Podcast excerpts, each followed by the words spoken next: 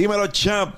Oye, este episodio de Dímelo, champ es traído a ustedes por la familia de Aeronet, Internet para tu negocio y tu casa que sí funciona. Hoy estoy hablando con un muchacho que lo que está haciendo es inspirador porque para muchos habrá sido de la noche a la mañana. Ambos sabemos que no fue de la noche a la mañana. Se tuvo que fajar mucho para lograr lo que está logrando. Pero todas las personas que logran algo en algún área de su vida conectan con la gente y es por algo. El contenido de este caballero tiene una particularidad que la ha hecho viral en un sinnúmero de ocasiones. Pero más a mí me inspira la razón por la cual él decide comenzar a hacer este tipo de contenido. Hoy nos bendice con su presencia Juanmi de True Buckets. Dímelo, brother. Dímelo, papi. ¿Qué está pasando, papi? Gracias por tenerme, en verdad. Gracias a ti por llegar. Tuviste el de Chente los otros días que me gustó mucho, by the way. Este, estaba Adrián allí. Adrián te entrevistó. Adrián es el hijo de, de un buen amigo, Samito Santana. Fanático tuyo. Super fan, super fan. Estoy loco por meterle un equipito porque ahora mismo quiero, quiero expandirme a hacer un par de equipitos de 12 años. Que lo que tengo uno, que cuando pueda hacer otro equipito lo metemos por ahí de una. ¿Cómo, cómo ha sido que lo... Antes de arrancar con eso, brother, para el que no sabe quién tú eres, quién tú eres y qué haces. Pues hermano, yo, yo en verdad soy un simple chamaquito que le encanta el baloncesto, pero quería hacer cosas grandes, o sea, un soñador en verdad. Yo siempre quise llegar súper lejos en el baloncesto. Y desde el principio que yo empecé como en séptimo a darle duro el baloncesto, pues tuve mis oportunidades de como que encaminarme hacia, hacia que mi futuro terminara siendo el BCN o quizás una liga allá afuera. Pero se me acortó muy temprano por, por mi madurez, porque a mí me dieron una oportunidad en el Colegio Bautista de Cagua. Me dieron un break de, pues, en noveno, pertenecer al equipo senior, que eso es una oportunidad que no le dan a todo el mundo. Y pues me dieron esa oportunidad y, mano, yo no la supe aprovechar. Porque yo, como estaba empezando a jugar para ese tiempo, pues yo lo que quería era estar en cancha jugando. Y en el equipo de, de senior yo no iba a tener minutos, era más para yo aprender, para yo empezar a aprender sobre el deporte y qué sé yo. Y pues yo no lo vi de esa manera. Yo lo veía como que ya lo me tienen aquí en el banco, o sea, no voy a tener minutos, pues voy a empezar a, o sea, voy a decirle al coach que voy a, quiero jugar junior, quiero jugar junior porque pensaba que iba a jugar muchos minutos. Y efectivamente me terminó bajando para el junior y no jugué ese año senior. El próximo año pues me siento un poquito más ready, me siento un poquito más capacitado y no me cogen en el equipo senior. Y eso fue como que devastador ya para mí, como que yo dije, bueno, esta era la oportunidad, como que ahora yo me sentía ya ready para quizás tener un pequeño rol en el equipo. Pero no fue así, me tocó jugar junior entonces otra vez mi año de 10. Y para mi año de 11, pues ya el coach de, del Bautista, que era mi escuela en la que yo estaba, pues ya tenía otros planes. Como vio que quizás yo no estaba ready mental, pues él acudió a, a otros planes y pues buscó a traer otros poingares para el, el año entrante, que era, iba a ser mi año de 11. Y pues trajeron otros poingares y me vi fuera del equipo. Cuando en ese verano de 10 para 11 decía, diablo, pues si van a venir estos, estos, jugadores, yo no voy a tener break. En mi año 11 ya no, hay, ya no hay junior, ya ahí tengo que jugar, no hay break. Y pues tomé la difícil decisión de pues cambiarme para otra escuela. Y pues ya al cambiarme a otra escuela que no tenía ese, ese mismo push en el baloncesto, no, no era tan, tan concentrado en el baloncesto como el Bautista, pues ahí pues mi carrera de baloncesto pues no, no va tan prometedora quizás a llegar a, a llegar lejos porque no, no era un programa muy especializado en baloncesto y pues ahí se empezaron a cortar las oportunidades y pues ya yo estaba viendo el baloncesto desde otro plano. En todas estas tratando de pues entrenar y pues dar la talla para que me llamaran por una escuela que me becaran o, o, pudiera dar más frutos, pero no fue así. Ahí empecé pues a decaer un poquito en las ligas de baloncesto. ¿Piensas que de haber sido más paciente el año que te colocaron en el equipo senior tu, el camino hubiese sido distinto. 100%, 100%. Si hubiese tenido una persona que, que me dijera, mira, no, a ti te tienen aquí por esto, aguántate un momentito, que este es el plan que tienen contigo. No tuve esa persona, porque el dirigente no era el que me lo iba a decir, porque él me está poniendo a prueba. O sea, él está diciendo, mira, estoy viendo el chamaquito, lo voy a poner en esta situación a ver cómo él responde. Y no respondí en la realidad, pero que, o sea, que, o sea, tengo que soltarle a los chamaquitos que si los ponen en una, una situación difícil, en un momento temprano de tu carrera que tú quizás, o sea, sientes que puedes hacer más, aguántate porque te tienen ahí por algo. Si te tienen en un equipo que, que tú eres menor que todo el mundo y, te tienen todo como quiera metido en el roster es porque tienen una visión contigo que no tienen con otras personas. Y pues tienes que verlo de que de aquí a dos años el cuento va a ser otro. Y pues yo no aguanté ese, yo no aguanté ese push de, de que me tuviesen sentado y, y aprender desde el banco. Yo quería aprender mediante el juego, cogiendo cantazos. Yo lo veía de esa manera. Yo decía, yo voy a aprender jugando y no voy a aprender aquí en el banco. No tenía alguien que me dijera ese, que me diera esa sabiduría de, mira papi, aguántate ahí aprende de los grandes. Y después entras a la cancha. ¿En qué punto te fuiste despidiendo? Entonces desconectaste porque a lo mejor te cambiaste una escuela, el programa no era el mismo, no le daban ese énfasis al baloncesto que a ti te hubiese gustado después que sales de esa escuela, hiciste, ¿fuiste a la universidad? Sí, fui a la universidad. Después entré, entré en la UPI, entré en la UPI y pues para el tiempo que yo entré, el equipo de la UPI era el top. O sea, ellos que venían de quedar campeón el año que, no sé si fue el año que yo entré que ellos quedaron campeones, pero el punto era que esos tres años que yo estuve en la, universidad, ellos eran los, a los contendores al campeonato ese año, que el equipo estaba loaded, sí, completo. Y pues yo traté los primeros dos años de hacer el equipo y no, no tuve, no tuve éxito. No tuve. Y pues ahí fue que yo empecé a, yo dije, pues, si no hice el live, hacer BCN va a estar bien difícil porque o sea, a los chamacos los ven de la live para ir para el BCN. Es un poquito más difícil que de otras liguitas, este, sub-22, juvenil y eso, pues los vean quizás para el BCN. ¿Y no consideraste cambiarte de universidad? ¿Hacer lo mismo que hiciste en, en la escuela? Pues, mano, es que, ¿qué te digo? Es que yo, yo en verdad, yo no, yo personalmente, pues yo no, o sea, yo no soy muy bueno en los estudios. Yo no, nunca fui en la, ah, desde la escuela. yo tampoco. Fue horrible en los estudios, pues. Hasta el sol de hoy, papi, soy el peor estudiante. Fue en la universidad. Yo entré por lo, por lo más bajito, o sea, que era recreación. Que, pues, perfecto, porque yo en verdad quería terminar siendo algo que se quedara vinculado con el deporte. Y pues, el, por el IGS más bajito que había para entrar era pues, por recreación. Y pues entré por eso. No, nunca pude subir mi, mi IGS, ¿qué se hizo? Mi IGS, sí, que es la combinación del promedio.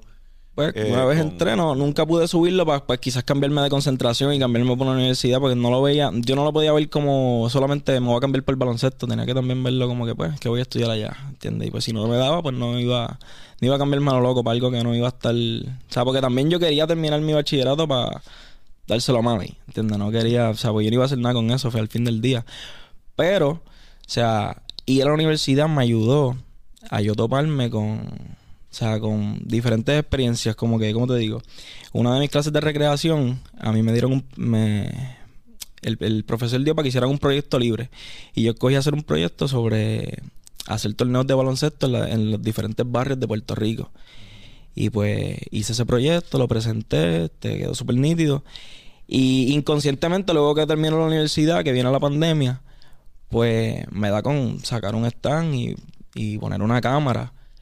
Y inconscientemente terminó saliendo un proyecto que, que yo hice en la universidad, lo terminé concretizando en lo que es hoy en día True Buckets que puedo decir que quizás de ir a la universidad pues no no le no rendí frutos de quizás de los estudios como tal pero al estar allí este las diferentes clases que tomé los proyectos que me dieron pues pude yo eh, encontrar mi ruta dentro de lo que de lo que estaba estudiando que no fue necesariamente lo que estaba estudiando pero dentro de eso pues pude sacar pude sacar algo para crear lo que es Trubo que es hoy en día.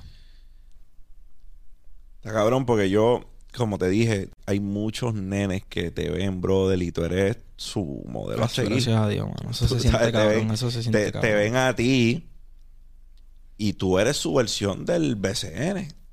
¿Entiendes? Tú eres su versión de... Porque la, la, gente no entiende que hoy día se consume más YouTube de lo que se consigue, de lo que se consume, perdón, televisión tradicional. Es un hecho. Los nenes están metidos en YouTube. Los nenes están metidos en muchas redes sociales. Habiendo dicho eso, cuando dice, espérate, esto de los videos, hacer esta guerrilla, grabarla, tal vez le guste a la gente.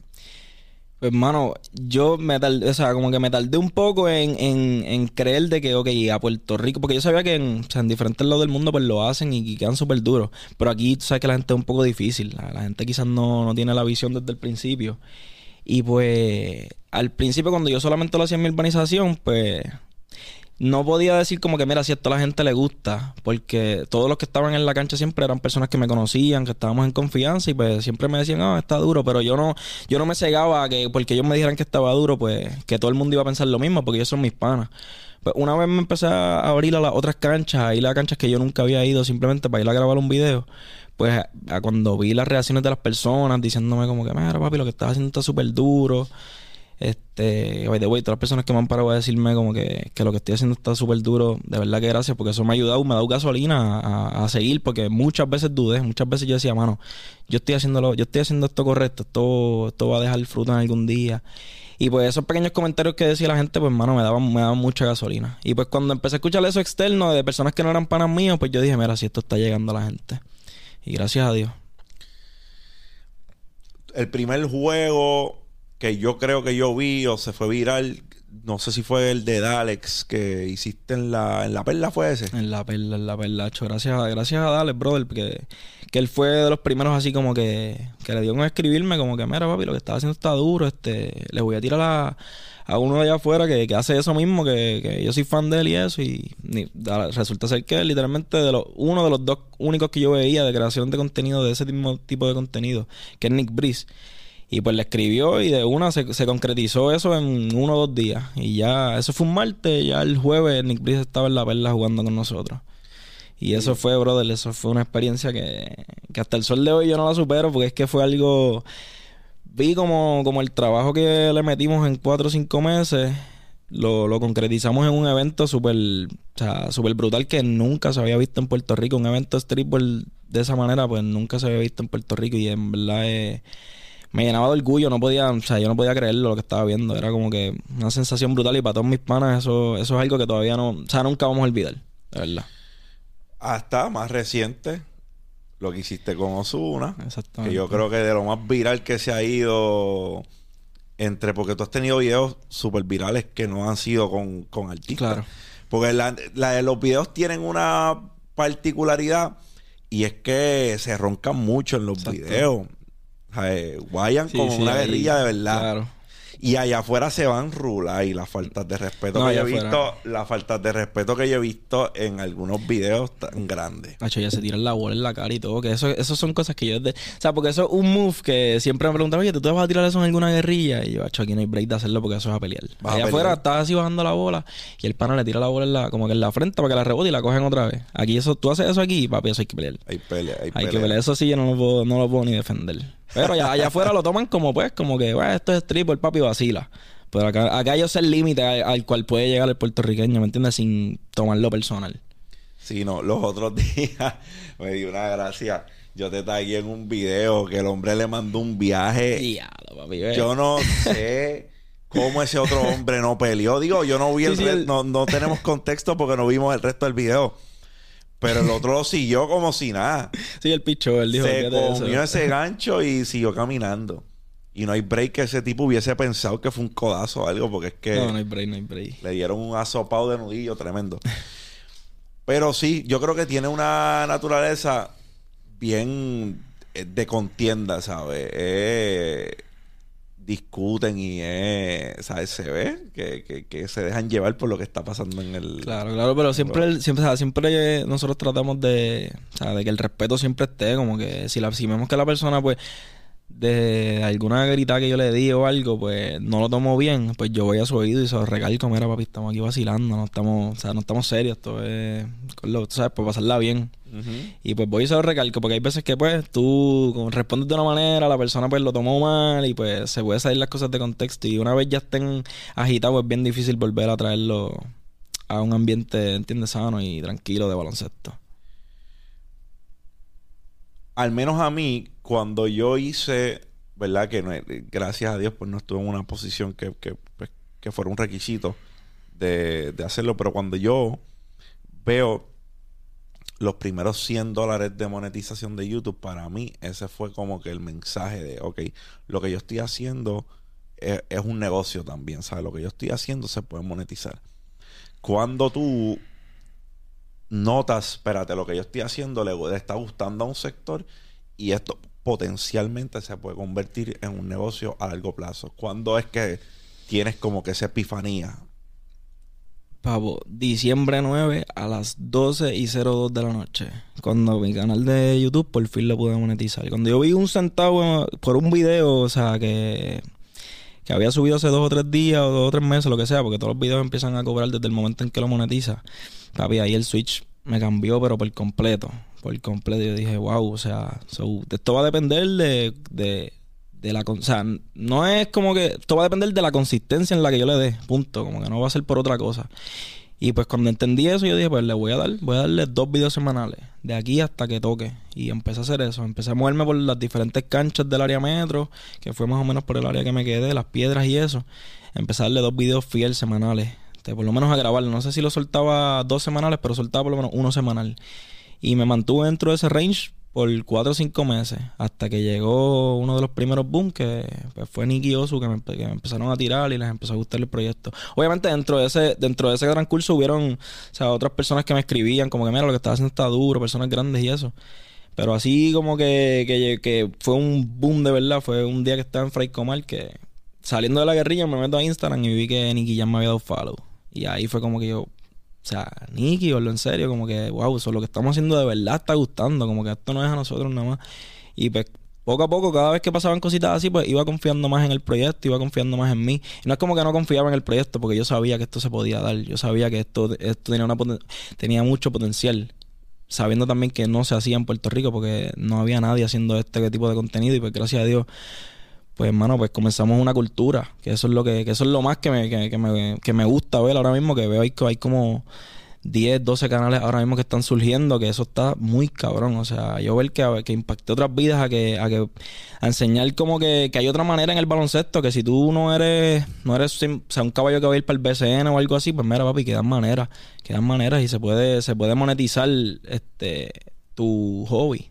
Y ahí esto, esto, es lo que, lo que quiero enseñarle a los chamacos, que todavía hay break de, de, salir adelante en el baloncesto, que no es que tienes que ser un tipo que va para el NBA o va para el BCN, como que, papi, no, tú con el quiqueo de tus panas, con el quiqueo, o sea, de ir a la cancha, puedes sacar algo bueno. Y eso es lo que, o sea, lo que gracias pues, está pasando ahora mismo con True Buckets.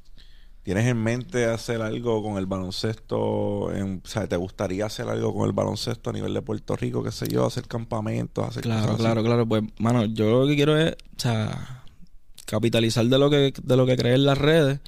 Pues quiero hacer ligas, hacer campamentos, hacer, o sea, diferentes organizaciones de que puedan tener diferentes equipos. O sea, no simplemente quedarme en las redes. Quiero, quiero, quiero hacer diferentes tipos de exactos, campamentos y eso, para meter muchos chamacos, meter, o sea, hacer liga, meterle diferentes aspectos del baloncesto, de verdad. Estoy dispuesto a crecer en todas esas áreas, mano.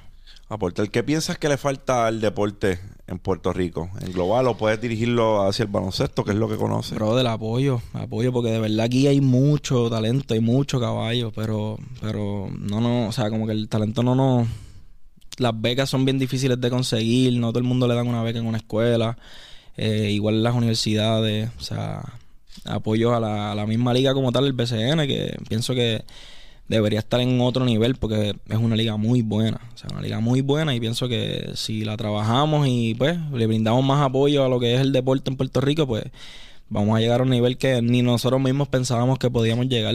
Porque no, o sea, no porque, ah, pues somos PR, estamos sujetos a, X cosas, pues no, no, en verdad, tenemos, tenemos el potencial de, estar entre las mejores ligas del mundo. Esa es mi opinión. Yo pienso que el, el, deporte es bien sacrificado en Puerto Rico, cualquier deporte.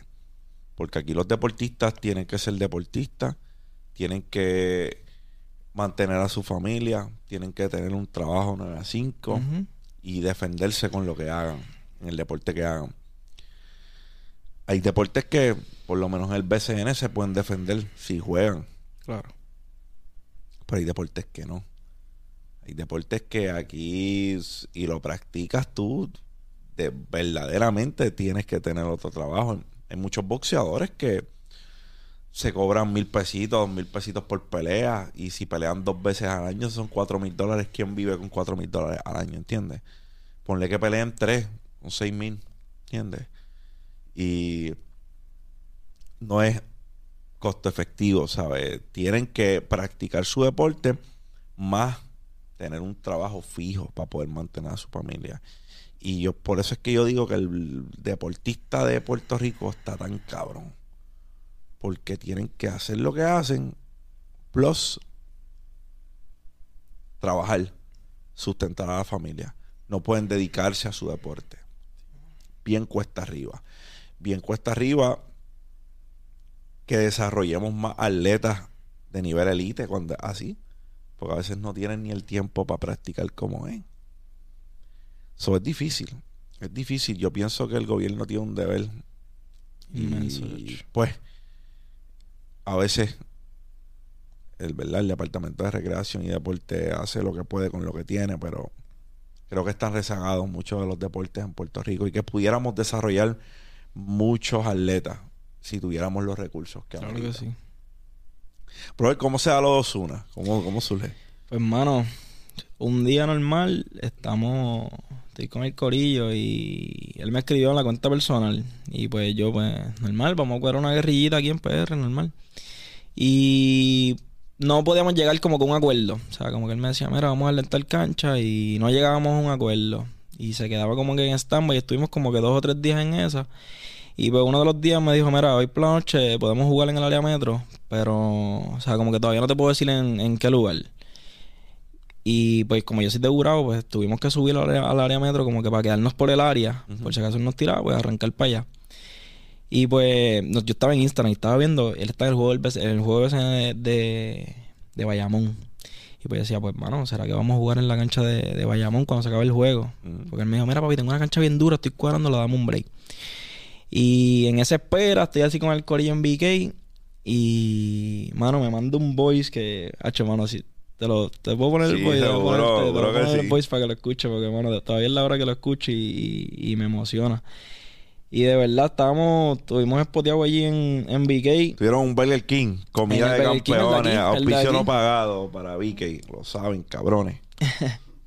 Aquí mismo, en el, al lado de aquí de, de Eco. Ahí estaban. Pues estábamos hablando normal y de momento él me envía. En Chicago me prestó la cancha de ellos bien cabrona, viernes y sábado. Si tú montas cinco, yo monto cinco, yo les pago los pasajes las estadías de viernes temprano que nos saldríamos hasta el domingo. Y la montaríamos ahí en Chicago, algo bien cabrón, cogemos un pietaje, lo que tú me digas. Pero me gustaría hacer ese proyectito para este weekend que tú Papi, yo me tiré al piso, yo me tiré al piso literal porque fue fue el momento que pues mano me topé y esto es después de todas las guerrillas que llevamos tiempo dándole, ya para este momento tenía más de 100 guerrillas en las costillas, como que ya estaba empezando a convertirse más en algo normal y cuando llegó ese momento fue como que fue un we made it, ¿me entiendes? Fue un momento de we made it y estaba lo brutal fue que estaba con todo el corillo, toda la familia, en verdad, estábamos todos, o sea, yo ver las caras de los hermanos míos era algo ¿Cuál fue la reacción de ellos? Porque ya sé cuál fue la reacción tuya, pero ¿cómo reaccionaron ellos, mano? Mano, si yo no me lo creo de ellos menos. O sea, porque es que, mano, con las caras nada más de ellos era como que, wow, bueno, esto, es en esto en serio es así de grande. Entonces yo vi la cancha, la cancha es otra cosa, ¿sabes? La cancha... Eso es el, el sueño de todo jugador de baloncesto, brother. De verdad, esa cancha tú entras y eso es... Tienes que quedarte, si- tienes que quedarte en silencio observando la cancha, porque es que eh, está demasiado, de verdad. Nunca, nunca he jugado en una cancha así y difícil que eh, juegue en otra cancha de esa... O sea, esa magnitud, de verdad. Está demasiado cabrón, ¿no? Y cuando llegas allí, ¿lo podías entender? ¿Lo podías creer cuando llegaste allí? ahí fue, ahí estaba- fue que, ahí fue que pues pude como que, sí, papi, estamos aquí, estamos aquí, lo hicimos. Y, o sea, ahí fue que pude darme el abrazo con, con el brother mío que, que me ha estado acompañando durante todas las guerrillas, Gaby Santos. Que ahí fue que pude mirarlo a los ojos y decirle, papi, sí, lo hicimos, esto es, esto mismo es lo que, esto es lo que se supone que esté pasando. O sea, porque eso es lo más importante, que te la creas, como que mira, sí, tú trabajaste para esto y ahora lo estás viendo aquí. Y eso, eso fue un momento bien importante para mí porque me hizo ganar mucha confianza en, en- en lo que estoy haciendo. Ya eso fue como que, ok, papi, lo que tú estás haciendo es un movimiento nuevo y papi, tú vas a ser el pionero y lo vas a ejecutar de la mejor manera para que todas las personas que vengan después puedan coronar de la misma manera que tú lo hiciste. Y ese es mi mindset desde entonces. Yo creo que detrás de ti vendrá una, ¿verdad? Una cepa de personas que hagan el mismo contenido que, que tú estás haciendo. Y a veces el boricua peca de, de decir, coño, pero es que yo, yo fui el que empecé a hacerlos, están copiando. A- absolu- en absoluto. tú estás inspirando a la gente. Claro. Y eso me llena, ver eso me, me llena. Cuando cada vez que entro a Instagram y veo otra persona, qué sé yo, por San Germán o por donde sea, grabando una guerrilla, es como que, wow, esto no se hacía y es cabrón verlo, es cabrón, de verdad. Tengo que decirlo, es cabrón ver cuando hay otras personas haciendo lo mismo que yo estaba haciendo, de verdad, eso, eso es cabrón. ¿Cuál ha sido la guerrilla más difícil? Y difícil puedes definirlo como tú quieras. Mano, El nivel de la habilidad que tenía el oponente o difícil porque se caldearon los ánimos. ¿Cuál ha sido la más difícil? Punto. tengo que decir que la más difícil fue la de Nick Breeze. Esa de Nick Breeze es la perla, que fue la primera. Al ser el primer momento así de, de cancha llena, porque están aquí viendo a Nick Breeze y a Trubo, que pues... Eso combinado con que son unos gringos que todo el más pequeño de ellos es igual de alto que el centro mío. Y pues el fogoneo que ellos traen. Y un dato que en verdad se me hizo bien difícil fue que al, al haber tantas personas alrededor de la cancha, cuando empezó el juego, que yo cogí la bola y empecé a bajar la bola, que yo mire para o sea, para mí, para donde mis jugadores, yo no podía ver a nadie, papi. José, yo no veía a nadie. Yo veía, o sea, un montón de gente, porque la- los jugadores se camuflajearon con las personas que estaban en el background.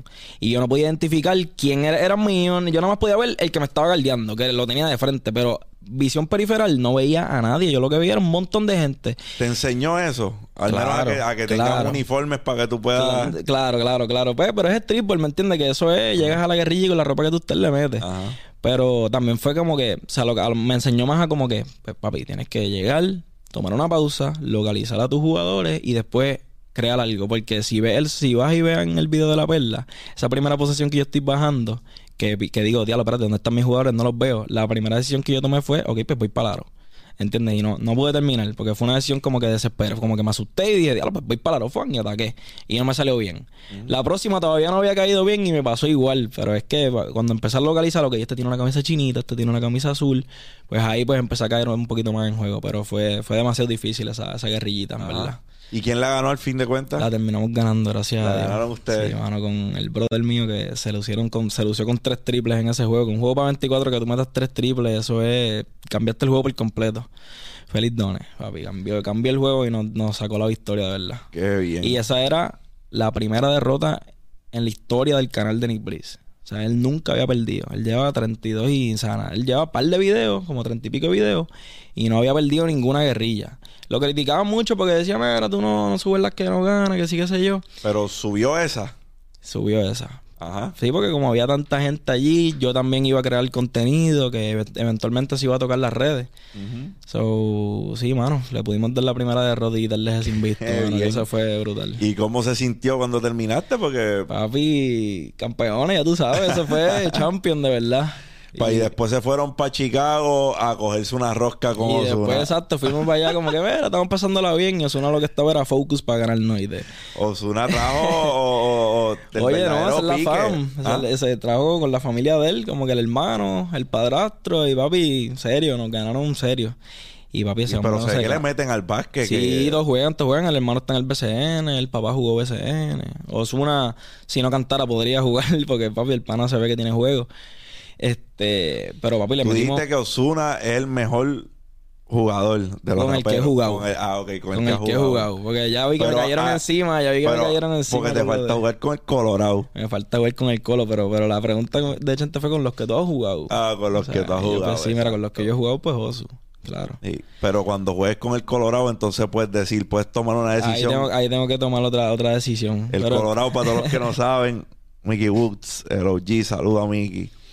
Este. Bueno, y por allá por Chicago le dimos 17 juegos en dos días.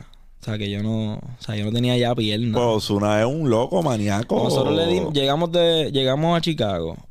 Ese día fuimos y jugamos 7 juegos. O sea, del aeropuerto para la cancha jugamos 7 juegos. Al otro día, antes de... Porque él tenía un concierto por allá. Antes de su concierto, a las 3 de la tarde por ahí, fuimos para la cancha y le metimos como 5 juegos más. Nos fuimos de la cancha, él se fue para el concierto. Nosotros también tratamos de llegar al concierto, llegamos tarde, no pudimos. Después del concierto, él arrancó para la cancha otra vez. Nos llamó, mira, lleguen a la cancha que estamos aquí activos para darle con Mike Tower. Y llegamos otra vez a la cancha a las 12 y pico de la noche y le metimos 7 juegos más después del concierto. Él se bajó del concierto a jugar básquet. Wow. Y le metimos en total como 17 juegos en todo el viaje. Una cosa... Bueno, yo terminé con calambre y yo me tuve que salir en el último juego por calambre porque no, no daba para más ya. Y él estaba nuevo. Se acababa un juego y él, vamos para otro. Y yo, chico, ya no podemos más nada, llevamos 40 juegos hoy. No, y se tiraron jueguitos largos. Juegos largos, sí, 24, 32, en verdad. No, tiene, tiene el estamina el pana. Bueno, pues vamos a ver entonces cómo se da, si, ¿verdad? Si se diera uno con el Colorado en algún momento, a ver cómo, a ver. cómo se da eso, a ver cómo surge eso. Yo creo que lo perfecto sería que lo hagan en Carolina, porque él es de Carolina. En so- Carolina, tierra, tierra de gigante. Vamos a ver. Vamos a ver si a eso ver se qué es da, la que hay. ¿Tienes un equipo? cuál- ¿A qué equipo le vas en el BCN? Brother, iba a Santurce, chico, pero me los llevaron, me los llevó San Germán. Point guard de San Germán, Nate Mason. Está muy duro, mano. De verdad. Pues y ahora- Santurce siempre ha sido ese equipo tuyo. Pues hermano, yo no, no te voy a mentir, yo no, yo no he sido muy fan del BCN como que en los años anteriores. Ahora estos últimos dos años, pues me he estado, me he estado jugueando un poquito más con los equipos, estoy tratando de ir más a los juegos y eso. Y pues con el que me encariñaba es con Santurce, en verdad, porque también, además de que está Tavareid y Clavel, que me gustan mucho, este, está también un jugador que jugó conmigo, o sea, en diferentes eh, ligas y eso, Germain, que jugado en contra de él muchas veces.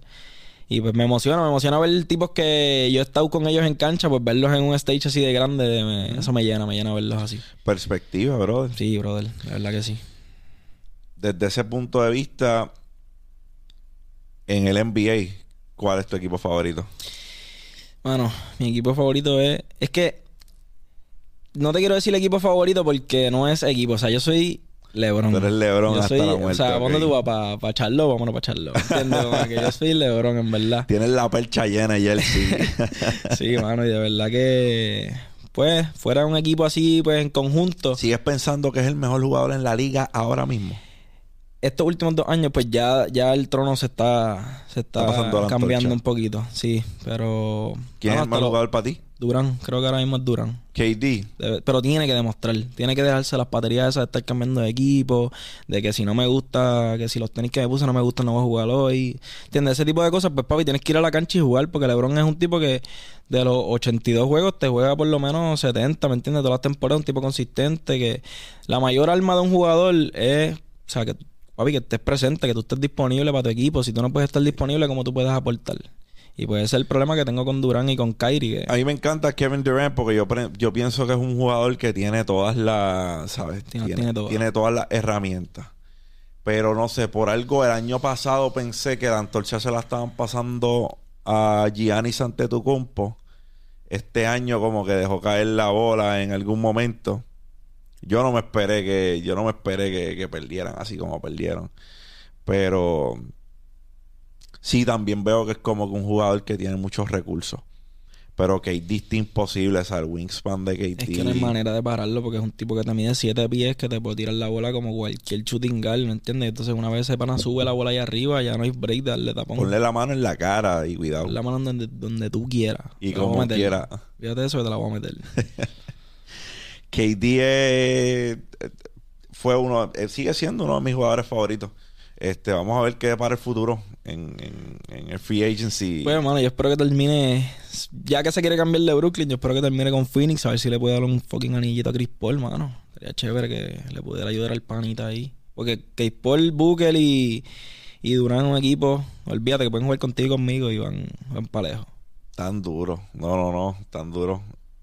Yo creo que sea, para a mi entender, se emparejó bastante la liga. Sí, Con lo que ha pasado en estos últimos años, con los cambios que han habido, yo creo que ahora mismo tú no puedes decir con certeza tal equipo es favorito para ganar. exactamente. Y yo creo que eso es bueno.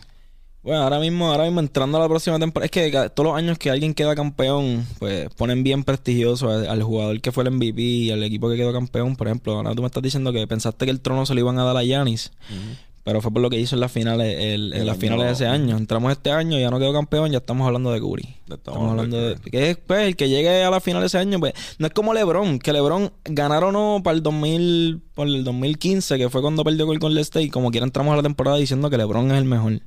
Ahora cada vez que alguien gana, entramos a la temporada diciendo que el que gana es el mejor de la liga. Entiende que LeBron es, por eso, por eso es la diferencia de, de, de- de LeBron y los otros jugadores, que no importaba si perdiera, entramos a la otra temporada, él siendo el GOAT. No, además de que si hablamos de longevidad, este tipo, este tipo lleva dando el mismo nivel de juego. Es ridículo. ¿Cuántas temporadas? 19 temporadas. Va para 20 ahora. Va para 20 temporadas. Está, me- está cabrón. Está cabrón porque no es ningún chamaquito.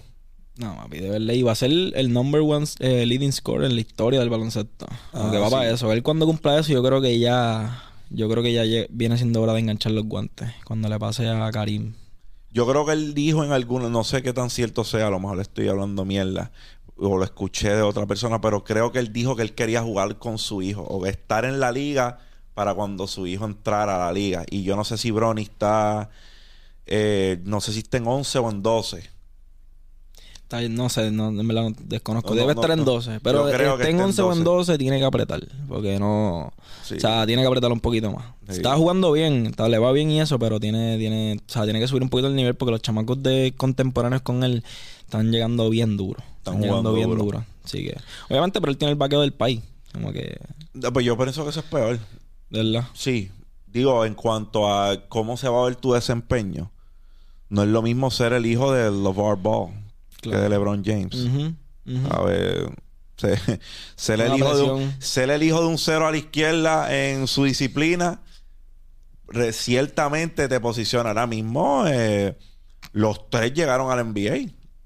Los tres hermanos Ball. Manifestado So, ahí por la. Lo manifestaron por los Ball, manifestado por los Ball. Pero hemos tenido el ejemplo. Los hijos de Michael Jordan no hicieron mucho en cancha. Tienes que cargar con esa presión de que tu país es de los mejores en, en el deporte que tú haces. Tiene por eso digo que no es, por, por eso digo que para efectos de digo y la, el- a lo mejor la misma presión también sentirán los hijos de Shaquille O'Neal, el hijo de Dwayne Wade. O sea, son personas que cargan con un peso porque sus padres fueron estrellas Sí, no. en los equipos que pertenecieron. Yo soy fanático pero habitual del NBA. No soy un seguidor ciego del básquet, a mí me, lo disfruto. Pero no puedo hablar con, no puedo hablar con la propiedad que a lo mejor puedas hablar tú del, del deporte. Ciertamente respeto lo que estás haciendo.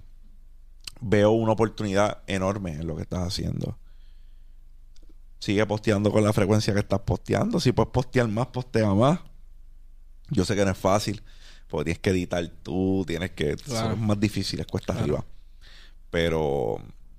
Pero si le puedes subir a la intensidad, sube a la intensidad. La calidad cada vez va a seguir subiendo. La oposición, no pierdas tu esencia.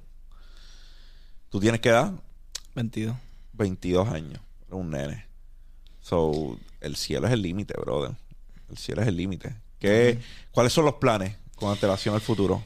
Pues, mano, ahora mismo estoy cogiéndole el piso a cómo editar en computadora y cómo grabar con la cámara y eso, que pues hasta, hasta el momento en que Zuna me dio la, la cámara, pues yo estaba grabando y editando todo el teléfono, que o sea, no tenía mucho, muchos recursos de cómo editar y eso. Y pues ahora que me voy a expandir a, la- a lo que es cámara y eso, pues cogerle el piso, porque ahora me va, va a bajar un poquito la frecuencia quizás de que suba videos en lo que le coge el piso a cómo editar rápido y eso, porque el teléfono es algo que yo tenía encima siempre, que en cualquier esquina que yo estuviese, me paraba un momentito editaba. Aquí por la cámara tengo que estar, con la computadora tengo que estar sentado en el escritorio pues con el trabajo que tengo ahora mismo todavía full time, pues no, no me da tanto tiempo para bregar con, con los videos, pero me estaré ajustando poco a poco. Y nada, seguir grabando guerrillas alrededor de Puerto Rico, porque hay un montón de pueblos que, que están locos de que vayamos y mi meta es cumplir con los 78 pueblos de Puerto Rico. O sea, quiero llegar a todos los pueblos. Este, todos los- no te digo todos los barrios porque son, o sea, son demasiados, pero, pero espero moverme alrededor de PR entero, de verdad. Esos son los planes, expandirme. Eso está muy bien. Documenta el proceso. No te ofusques solamente en dejarle ver a la gente las guerrillas. Claro. Documenta la jornada. Documenta lo que hacen en el diario. Eso le interesa también a la gente verlo. Empecé, empecé un segundito canal ahí para tirar ese tipo de contenido backstage. Le puse Juan Mi TV para soltar los blogcitos y eso. Grabé la peleita de. O sea, un blogcito de la peleita de Samito y Gallo. Ese tipo de cosas. Grabando otros sketches, obviamente, que es- no tengan que ver tanto con el baloncesto, pero que me conozcan más a mí como persona y qué tipo de persona yo soy. ¿Te la disfrutaste, la pelea? Tuvo. eh, sí, sí, estuvo buena, obviamente, claro. O sea, no, o sea, Gallo no es un tipo que es un caballo y eso, pero. Pero sí, mano, o sea, con tanta energía con, con la que entramos en esa pelea, pues sí, estaba, ta- estuvo emocionante verla. Pero sí, obviamente, mucha abrazadera de, de parte de Gallo, pero pues, parte de. Parte de, parte de- es un espectáculo y yo creo que se dio de la manera que la gente sabía que se iba a dar. Claro, exacto. Yo me la disfruté mucho, yo me la disfruté mucho. Me disfruté mucho el evento completo, se pasó bien. Si hay algún chamaquito que te esté viendo, que esté empezando, eres inspiración para muchos de ellos. déjalos con una caja de herramientas. ¿Sabes qué tú le dices? ¿Cuál es tu consejo? Tanto al chamaco que a lo mejor quiere entrar al BCN o llegar a la NBA o hacer lo que tú estás haciendo. Aconsejalos desde tu punto de vista, de lo que Pues, hermano, primero, primero es que en verdad entiendas que, que papi, yo no soy, yo no soy alguien especial, yo no soy alguien que tiene superpoderes. Yo soy una persona super average dentro del baloncesto, como que siempre estuve in the middle of the pack, como que no era, nunca era de los más caballos en el equipo, pero siempre me defendía. O sea, tú no tienes que tener nada que, o sea, no tienes que tener nada que sobresalga demasiado en el baloncesto. Tú simplemente tienes que agarrar algo que a ti te guste y darle consistentemente por la cantidad de tiempo que tú entiendas. O sea, una vez tú hagas algo consistentemente, vas a darte cuenta que van a empezar a caer en su sitio las cosas que están manifestando, porque inconscientemente vas a empezar a manifestar cosas y vas a darte cuenta que, mira, de momento, oye, esto yo lo había pensado y mira, se me dio. So, en verdad, no tienes que ser una persona especial, no tienes que ser un extraterrestre, porque vuelvo y te digo, yo soy una persona igual que tú, ¿entiendes? Yo no, o sea, yo no, no tengo nada así grandioso por qué decir. Tú simplemente piénsalo, imagínate, sé consistente y vas a ver que, papi, el mundo va a jugar muy bien a tu favor. Y, brother, de verdad, eso, eso es lo que te puedo dar, esa es la clave que a mí me ha funcionado, de verdad.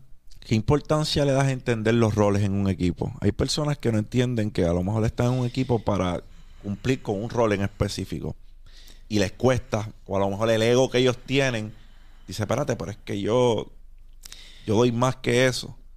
Claro. ¿Qué- ¿Cuán, cuán, cuán importante es que alguien entienda su rol dentro de un equipo? ¿Un equipo de trabajo o un equipo de baloncesto?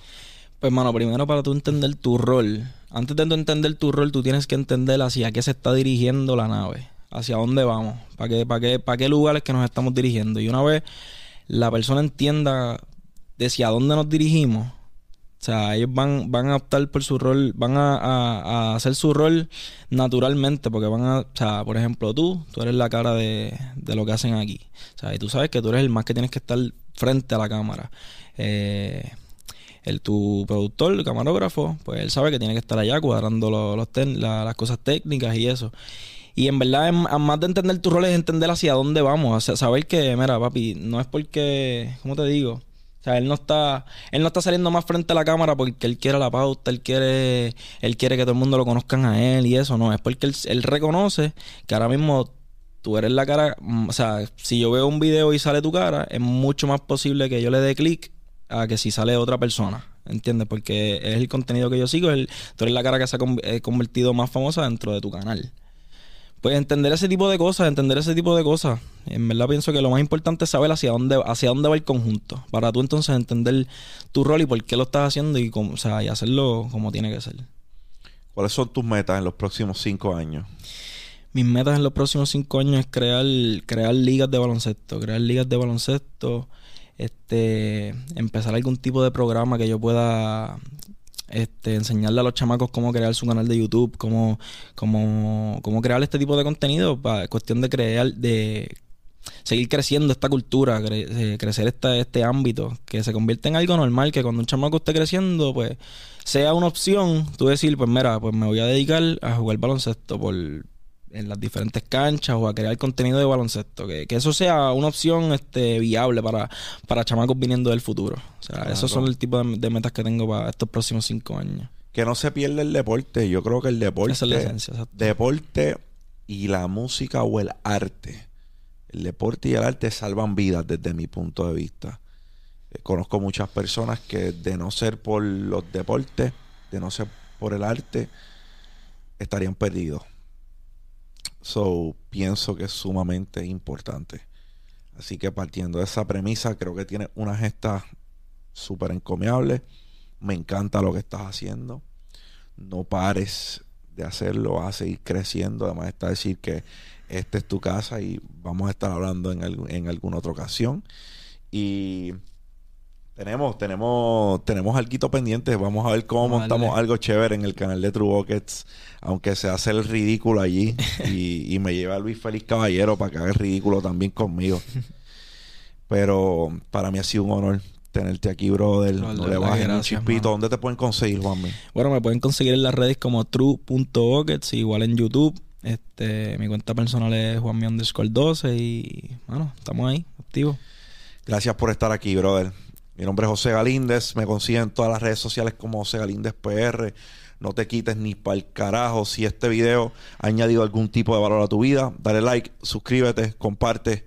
True Buckets, los caballitos, haciendo lo que ellos hacen. Dímelo, champ. Champ out.